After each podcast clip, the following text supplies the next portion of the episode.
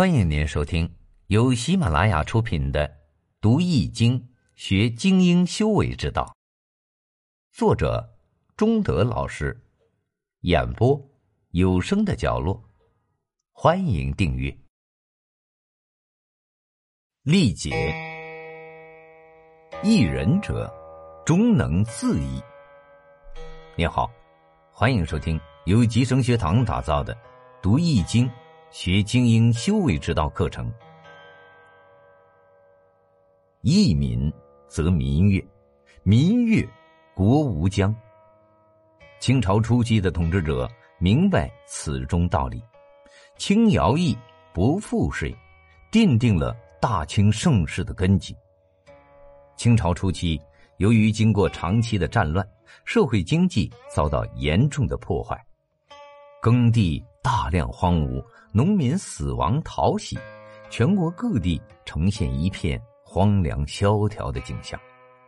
在这种情况下，广大人民群众的生活极端困苦，阶级矛盾十分尖锐，形势十分严峻的摆在清朝统治者的面前。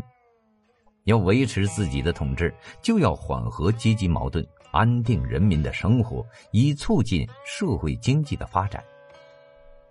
如果进一步，竭泽而渔，对人民进行残酷的剥削，不仅不能稳定自己的统治，而且也不可能有任何效果，因为广大农民已在死亡线上挣扎，根本不可能承受明末统治者那样大的剥削量。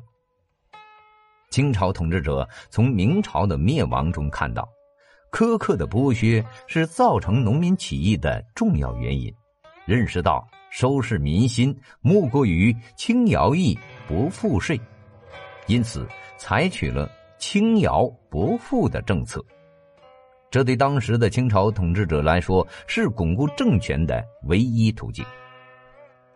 从顺治元年（公元一六四四年）七月开始，清政府根据各地的不同情况，分别减免田赋，或全免，或免。二分之一、三分之一，优免一二年或三年不等，并规定赋税征收以万历初年赋役全书所载为正额，其余各项加增进行免除。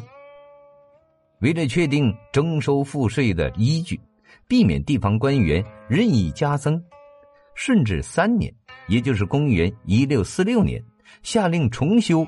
复议全书于顺治十一年，也就是公元一六五四年完成。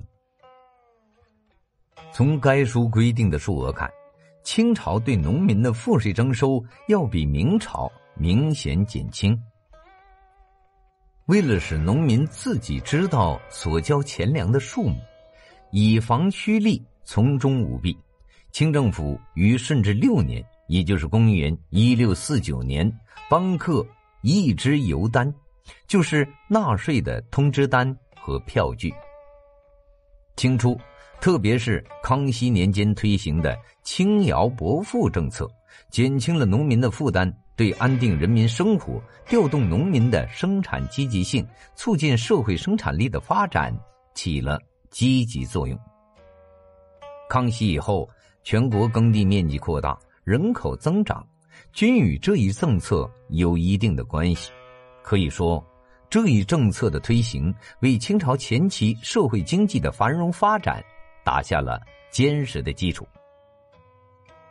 一人必然使人悦服，不但治国如此，对于个人而言，如果能诚心诚意依于他人，也必然能得到他人诚心诚意的回报。